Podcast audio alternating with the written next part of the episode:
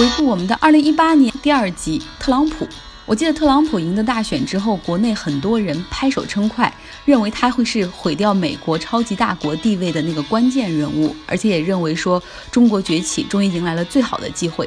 可谁知道特朗普这个人的杀伤力不仅局限于美利坚，他更是 global damaging。伤害是遍及全球的。那作为美国的竞争对手，我们在贸易战中虽然经济数据上看损失不大，但是大家都知道股市被折腾个半死，而且这股寒流也传递到一级市场。不论是股民还是创业者，都应该懂得特朗普的杀伤力。那么说起他的2018年，我先说几个数据。2018年他去竞选路演，给选民们演讲了44次，他非常懂得沟通和当面忽悠的必要性。那么他去战区看望前线的战士去了一次，去了高尔夫球场打高尔夫球六十七次。今年中他的内阁团队中有至少十个人以上辞职。虽然他打了十个月的贸易战，但是美国的贸易逆差还在扩大，比二零一七年增加了百分之十八。二零一八年，图书业继续以特朗普为题材，相继出了二十五本畅销书。就连过去一直写金融题材的迈克尔·刘易斯，也走访了联邦雇员，写了一本书叫《第五类风险》。特朗普在二零一八年更爱发 Twitter 了，他全年发了三千四百多条推特，比二零一七年增加了百分之三十二，平均算下来每天要发十条以上。然后通常在早上的时间，也就是一起床看电视的时间。相比之下，白宫例行发布会减少了很多，媒体们也知道，听白宫新闻发言人讲，还不如直接打开推特看特朗普的账号呢。华盛顿邮报还做了一个统计，那就是特朗普每天会在推特或者公众媒体面前说至少十五个假话。没错，是每天十五个。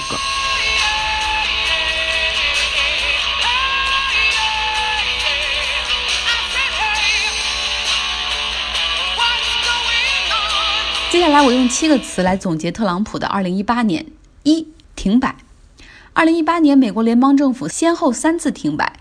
第一次停摆是在一月，只有三天；第二次是在二月，只关门了几个小时；而第三次就是我们现在正在经历的这一次，是发生在二零一八年的十二月。特朗普上台之后，两党的分歧越来越大，通过长期预算的难度也在增大。所以，共和党领袖麦康奈尔很聪明，他的策略就是用几个月的短期预算。然后不停的去覆盖，防止政府关门。那么上一篇停摆文章下面有人留言说，联邦政府的停摆就是两党扯皮，每年的预算已经变成了政治工具。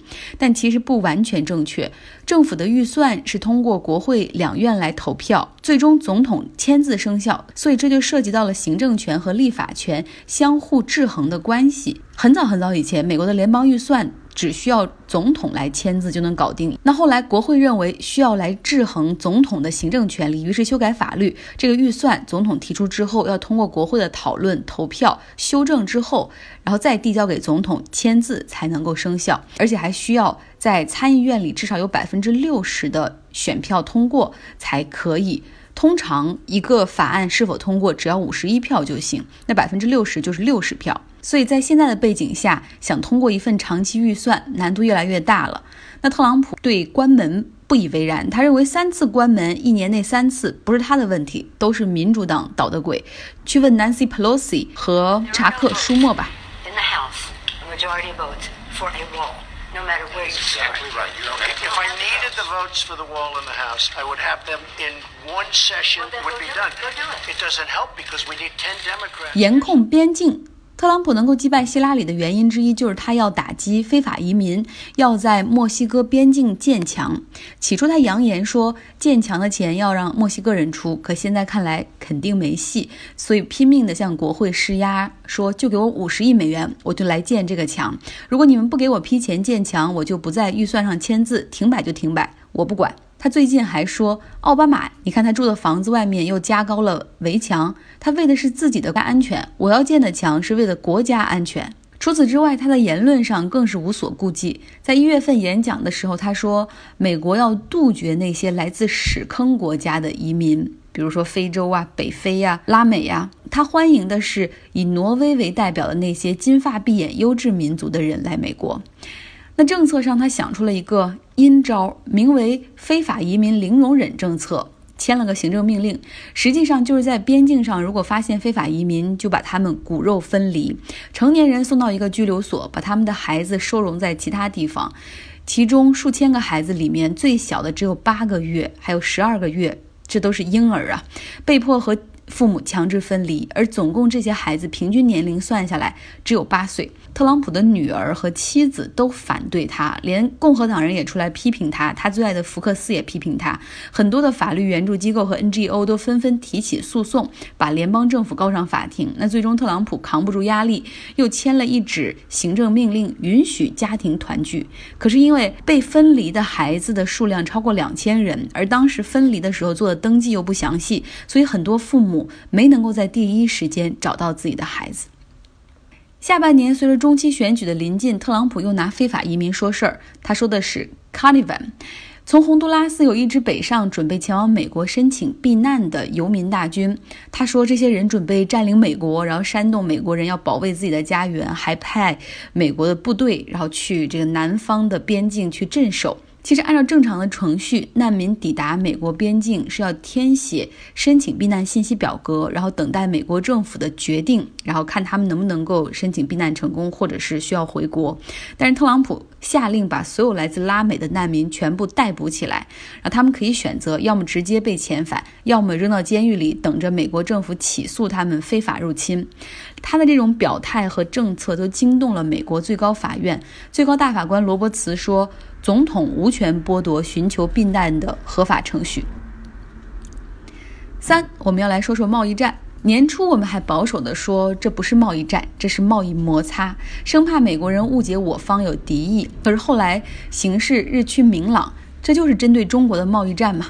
特朗普先是用钢铁和铝的进口关税横扫了几乎所有美国的贸易伙伴，欧盟、加拿大、墨西哥、中国、巴西、韩国、日本等等。而后他又签了一堆关税豁免的条款，像很多国家都得到了豁免，然后他就此开启了和墨西哥、加拿大重启北美自由贸易协定的谈判，而最终看来看去。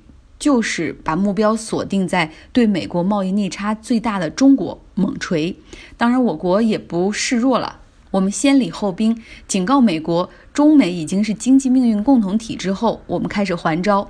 我们看到几轮的贸易反制之后，美国对中国的出口已经降到了二十八个月以来的新低，而中国对美国的出口金额则进一步在扩大。哎，为什么会这样呢？其实很简单，就是美国要从中国买的这些产品，短期内没有替代，所以就算加了关税，关税加倍也还要从中国买。但是呢，话又说回来，贸易战还是笼罩在中国经济发展上的乌云。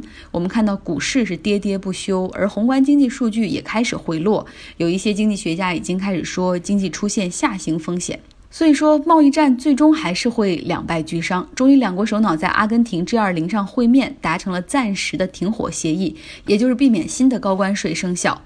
好在这个时候，美国股市也开始大跌，特朗普也不再嚣张了，在推特上频频地流露出中美已经谈妥了，贸易战很快就会告一段落。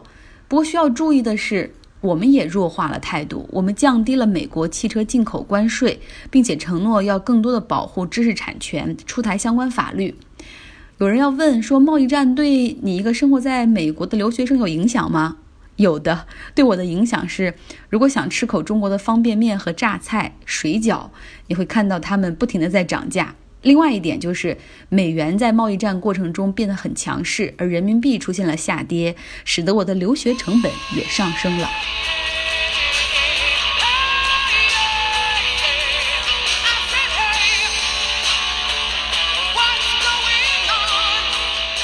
四，颇具争议的大法官提名。特朗普很好运，因为肯尼迪大法官告老还乡，所以他2018年有了任命第二位大法官的机会。他选了一名共和党的死忠，也是布什家族的好朋友卡瓦诺。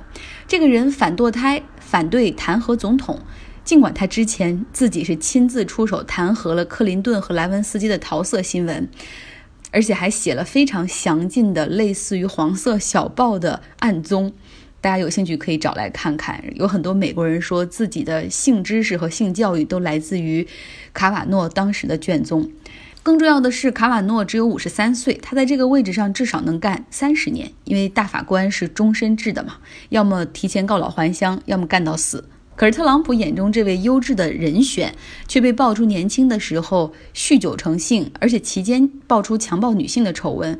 这名受害者福特女士顶着巨大的心理压力和外界的压力去国会作证，有什么样的压力？你们可能想象不到。在那段时间，有很多美国保守派的极端分子就直接把福特的电话号码、他的家庭住址贴到网上，然后号召所有人去他们家门口抗议，给他写死亡威胁信。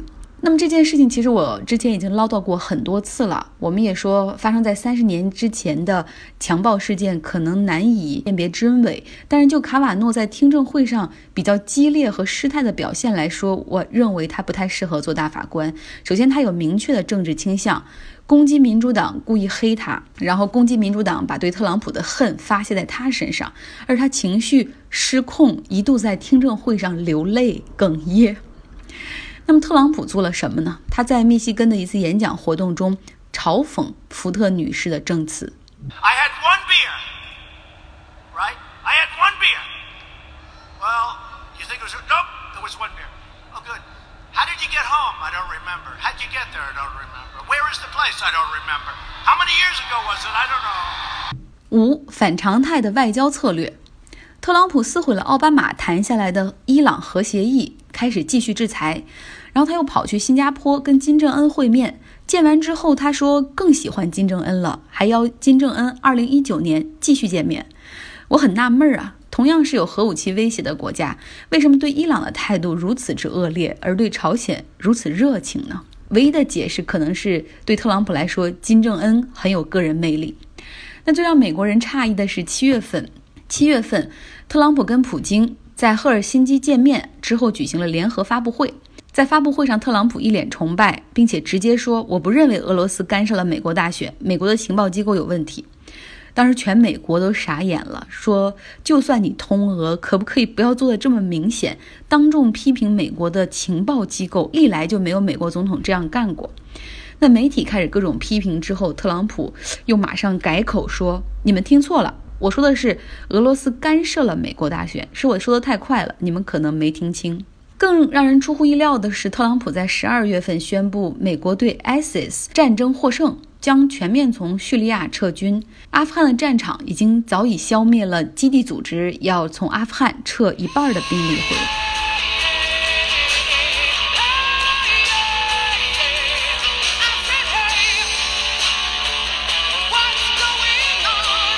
六，大面积的辞职。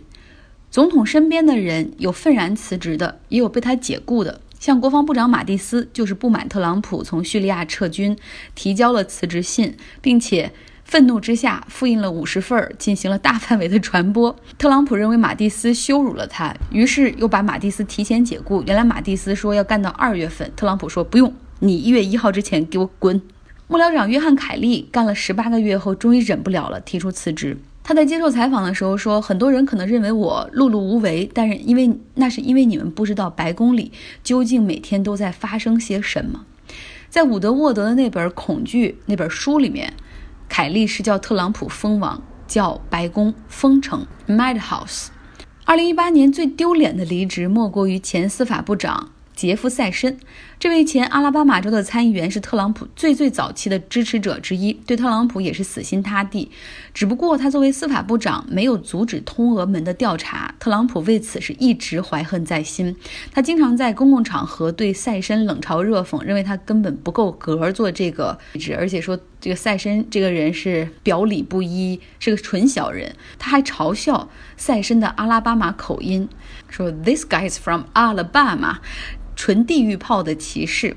那么，当中期选举之后，特朗普干的第一件事儿就是解雇塞申。他恨塞申作为司法部的老大，没能够解雇穆勒，也就是那位调查通俄门的特别检察官。通俄门的调查是由司法部的副部长罗恩斯坦负责的，因为塞申早就明白通俄门的调查是一潭浑水，如果不想以特朗普的狗腿子这样的名称被写入于类似于水门事件的历史，那么必须远离。所以他很早就跟司法部的下属说啊，我当时在特朗普的竞选期间也参与他的竞选团队嘛，我也见过俄罗斯人，所以为了避免利益冲突，我要把通俄门的授权给副部长来管，我不不管这件事儿。在特朗普看来，赛申就是用这一招完美实现了自救，而拒绝为他死忠到底，挺身而出。前国务卿蒂勒森是在今年三月份被特朗普在 Twitter 上解雇的，也很没面子。但是他并不后悔，因为他早就已经对特朗普发泄了自己的情绪。他后期的时候经常当着特朗普的面直接说：“你是什么东西？你凭什么这样说？你凭什么这样决定？你懂个屁！”媒体还爆出蒂勒森直接在下属面前连直接骂特朗普是白痴，是傻子。当然了，特朗普的团队中也有人主动请辞，有两位跟特朗普关系很好的美女主动离开了他的团队。一位是美国驻联合国的前代表黑利，他宣布辞职，并不是因为干得不开心，而是因为买了一个很大的房子，有数百万美元的贷款，他觉得是时候该出来赚点钱了，把跟特朗普的好关系在经济上进行一个套现。那另外一位是前白宫通讯主任希金斯，他身材高挑，金发碧眼，是特朗普心中典型的美人。那离开白宫之后，他也顺利的进入福克斯电视台当了副总裁和首席联络官。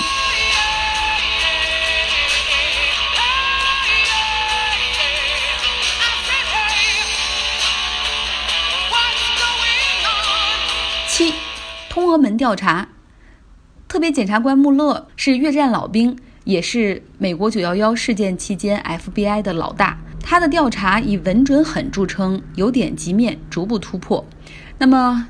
在二零一八年，他成功的把特朗普的竞选主席曼纳福特定罪，后者承认自己金融和税务欺诈，而特朗普的前国家安全顾问费恩也因为在国会作证时说了谎，隐瞒他和俄罗斯人见面的事儿，被穆勒扔进了监狱。而最新的是，特朗普的前私人律师科恩认罪，承认挪用竞选资金给特朗普的情妇封口费，同时他还承认竞选期间。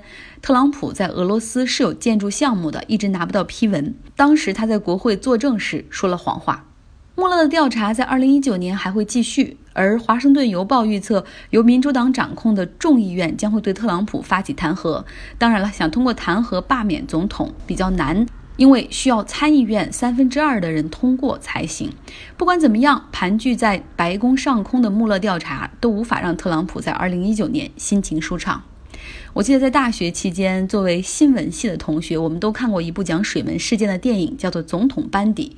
片中两位《华盛顿邮报》的记者跟踪各种各样的线索，在得到政府内部深厚的情报之后，影片的最后是伍德沃德那位记者，他开始在打字机前把纸转上，然后开始哒哒哒哒哒敲字写稿。而影片的下一幕就是尼克松宣布辞职。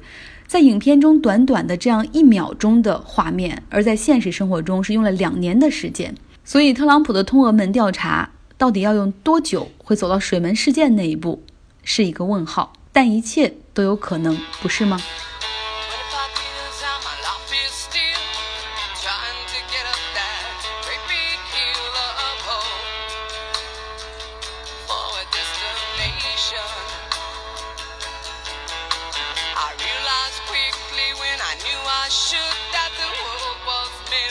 Texas brotherhood of man.